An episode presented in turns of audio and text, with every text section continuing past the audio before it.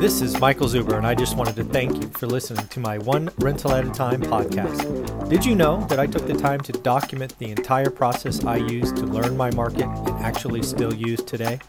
I released it as a $199 online course via Teachable, and it is called How to Get Started One Rental at a Time. With that, you get access to my private Facebook group and can join our group mentoring calls every Saturday at 9 a.m. Pacific. You can find it on my website at onerentalatatime.com. Now on with the show. Hey everyone, how you doing today? Episode number two with Anna Kelly this morning is going to be stimulus. We're going to assume the 900 billion gets approved. Maybe we'll talk about what happens if it's vetoed at the end, but let's just assume it gets approved. Talk about what's in it. Uh, how you doing, Anna? I'm doing great, Michael. How are you today? I'm doing very well, thank you. Uh, I am curious when you first heard this was approved what were your thoughts at, at the macro level first, and then we'll get into what's inside it next. The macro level, I thought the cynicism in me said, ah, I wonder what kind of pork is in this one since they waited till after the election to pass it. Okay.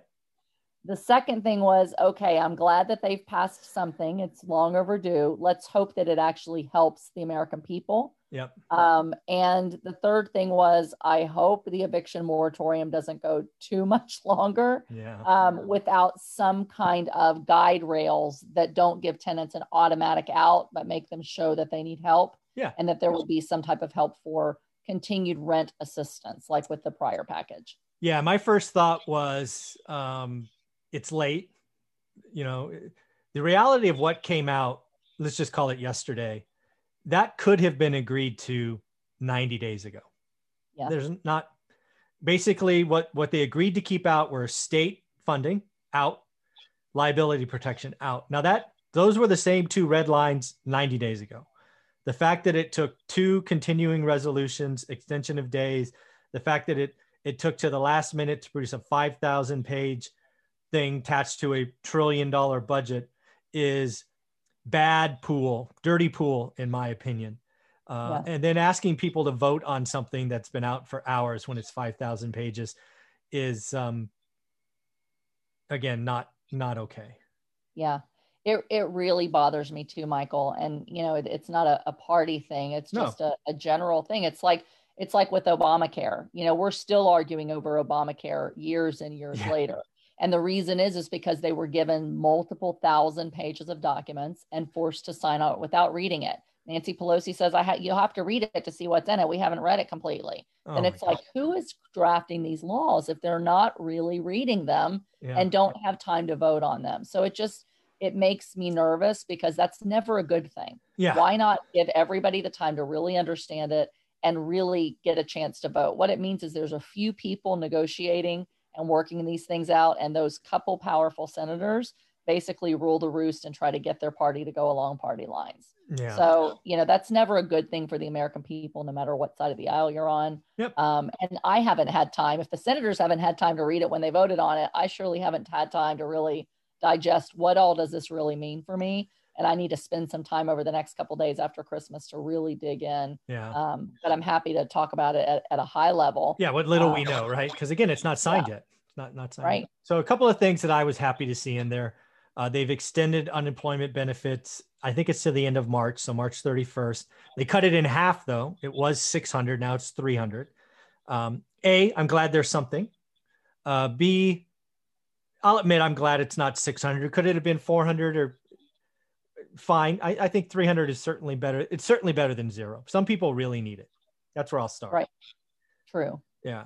So I think that's cool. Uh, the other thing is, um, I think they're setting you and I up for the eviction moratorium. I think it was an easy extension till January 31st. Probably doesn't upset you or I either way with one month. But you and I both know what happens in late January. We get there's another inauguration, and yes. um, what will happen on I think it's January 5th is we'll have a Georgia runoff. It's, it's amazing that Georgia, the runoff, will probably probably facilitate what gets done for the next four years, or at least the next Absolutely. two years. Probably two years, right? Because there'll be another election in two years for Senate. But yeah, that's interesting.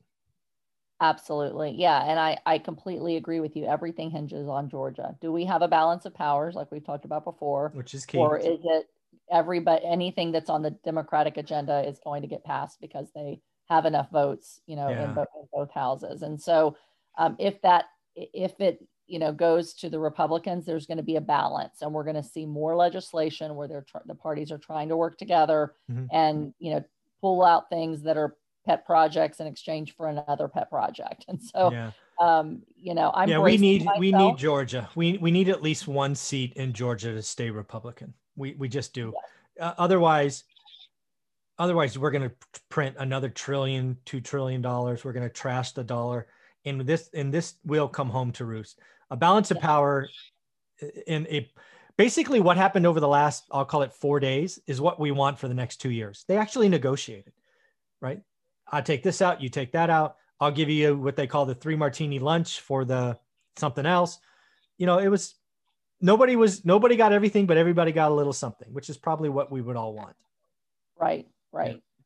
all right so the other thing that was in there it was interesting so we got unemployment eviction uh, they got ppp loans again uh, with a little bit more restrictions this time which I liked. I thought too many public companies got them, too many companies that could raise debt or sell shares. So I think they've, again, what I've read is they've limited to 100 employees or less. So again, we're thinking restaurants, retail. So I feel better about that. Yeah, me too. And I think I read that it is no publicly traded companies can get this next round of PPP. Yep, me too. And they are doing more for restaurants, which I think is really important. I think it's restaurants and hotels. And again, this was very high level. Yep summary that I read. Hospitality, so I yep. But those that are in that sector are going to have more help, and they're the ones that really need it right now in our country. And it'll go a long way toward you know helping those owners to hopefully be able to bring back employees, mm-hmm. um, and also with the unemployment extension, being able to help those employees who are yeah. laid off. One that was passed that I will admit to being upset about was uh, I'll call it a bailout for the uh, airlines. I think it was $15 billion. Now, the give was, you're going to recall 32,000 uh, flight attendants and pilots and things. So at least there's a give on the other side because it really is, it's they're basically funding their employment. Um, I'm not a big fan of that. They're publicly traded companies, they can issue debt. Uh, the, the fact is, we may have too many airplanes flying around. And if you have less of them, you can raise prices. And you know what? Airlines could be profitable. So I think the business traveler is not coming back. And I was one of them. I have platinum status and 1K fly. I mean, everything. And I can tell you, I've talked to dozens of people every month in my old industry, and they're like, dude, we're not flying anywhere.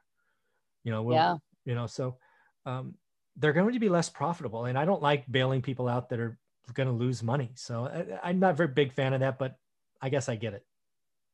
Yeah. It, it, it's so hard, Michael, because in, in such a, a global pandemic you know this mm-hmm. a global thing there's so many different industries and people impacted and while i think you know ppp was a good thing they yeah. were able to take advantage of that and it was able to help anybody supposedly no matter what size they are we mm-hmm. all know that a lot of those loans went to very large companies yeah, in hindsight yes and not to the smaller you know companies that really needed it so I was glad to see kind of some pullback where publicly traded companies do have other options and mm-hmm. they're not going to just bail them out. So they tended to target, you know, the airlines, which then it says, well, why not the other companies? Why then? So I, I kind of have mixed feelings about it. I mean, I think some help to stay afloat. Mm-hmm. Um, low rate loans, for example, you know, rather mm-hmm. than we're just going to give you money. Yeah. Um, you know, it might be better than just than just printing money, giving it away. And uh, yeah, a loan. I, I I could have gotten behind a loan because then at least the company would have a choice. Because again, they're public, and a couple of them did this. They can issue shares. Yeah, they can sell shares. Yeah, yeah it was like with AIG. With mm-hmm. AIG in 2009, it, they didn't just get money; it was a it was a loan, and they had to pay it back with significant interest and significant penalties. And so, while some people didn't like AIG was bailed out, you know, seeing it from the other side, I realized that it had to be done. Oh, um, yeah. Um, but, but, there was a fee and a price that AIG had to pay to yeah. take that. It was money. a profitable so, loan by the government. I, I've read about it after the fact. Yeah. yeah. Yeah. The counterparty risk made it had, we had to do that at the time. Right. Yeah. Yeah. All right. And then the other thing that's in there that's, um, I'm going to be, cause this will be done by the states is there's $25 billion set aside for rental assistance, payback of missed rent. Uh, what little I've read about it is they've got the money allocated. They will then push it to the states and let states allocate it. Uh, that's going to be interesting because, again, I can only speak to my state and my lovely governor, who's the only politician I pick on because I hate him, Gavin Newsom.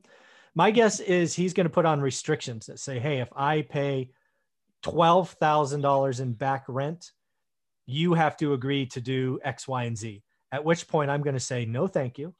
I will yeah. just evict that tenant and I'll start over. I am not taking any strings from my yeah. government.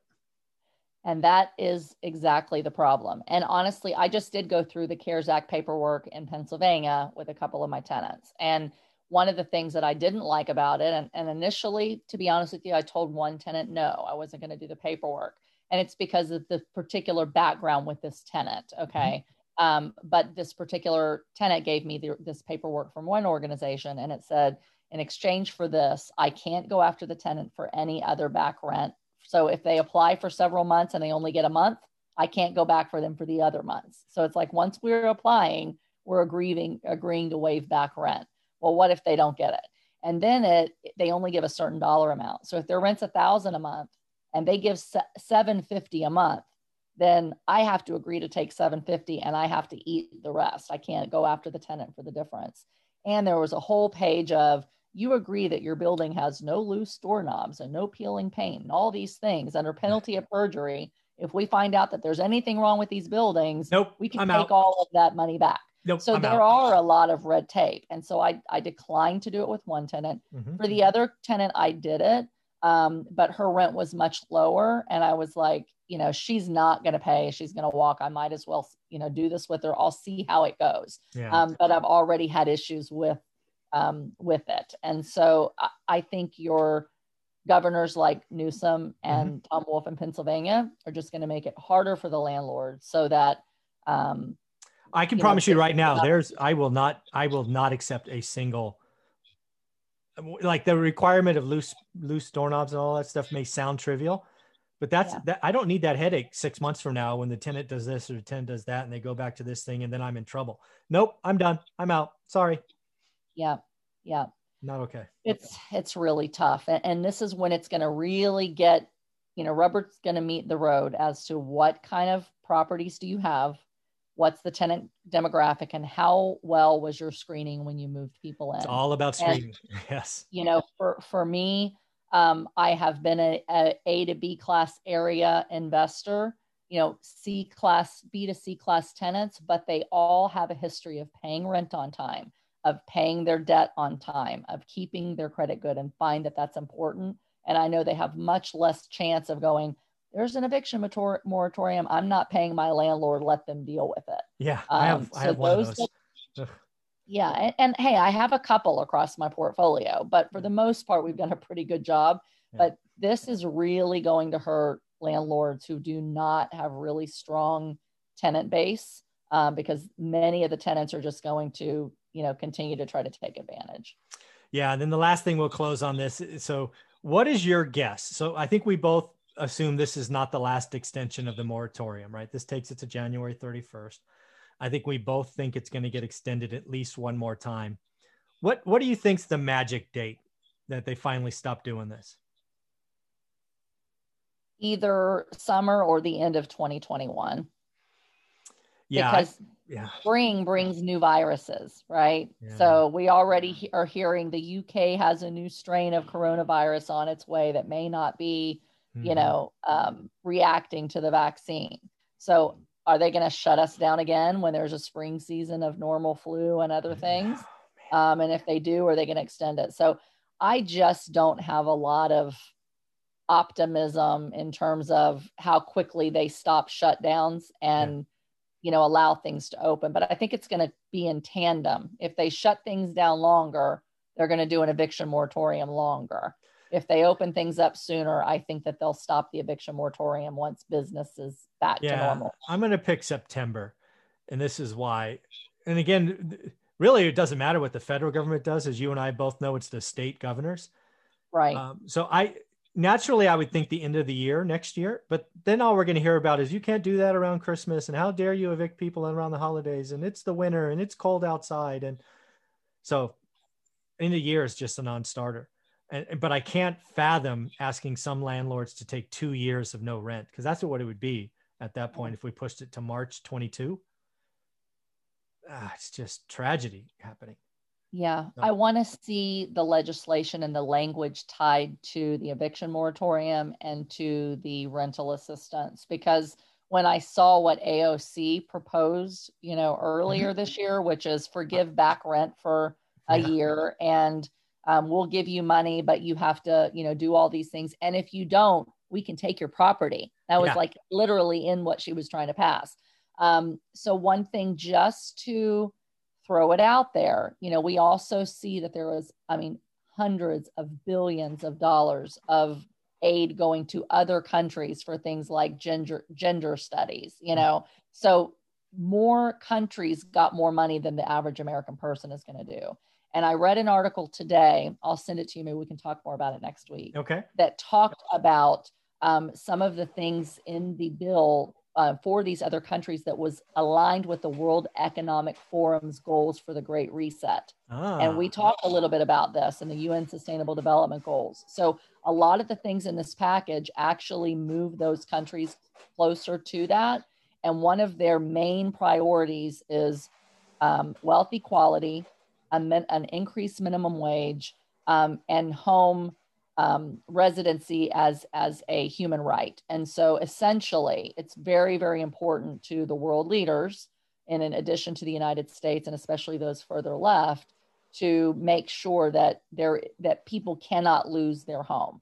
They're not concerned about you and I as a landlord and how we're going to pay for it. Mm-hmm. They're just concerned that they can't be kicked out of anybody's home if they can't pay for any reason. And so I think we need to be aware of that, read the legislation, make sure that we are mitigating those possibilities, and at the same time being a good person. Mm-hmm. So, just like you've said, someone's listening to this now and we might sound harsh, but we're good landlords. We mm-hmm. try to be good to our tenants. We're not just kicking people out on the streets, but if they don't exhaust every re, every mm-hmm. way to try to pay, um, and they just say, sorry, there's an eviction moratorium. I'm not paying you. And yeah. you know that they're still buying stuff and going out to eat and working then at that point, you know, it, it it's incumbent upon us for our own livelihoods mm-hmm. to replace that tenant with somebody that's going to pay and not take advantage of the system. Absolutely. All right. Well, with that, I will leave the stimulus talks and hopefully next week we know more about it and we'll see if it actually gets signed. Sounds great. Thanks.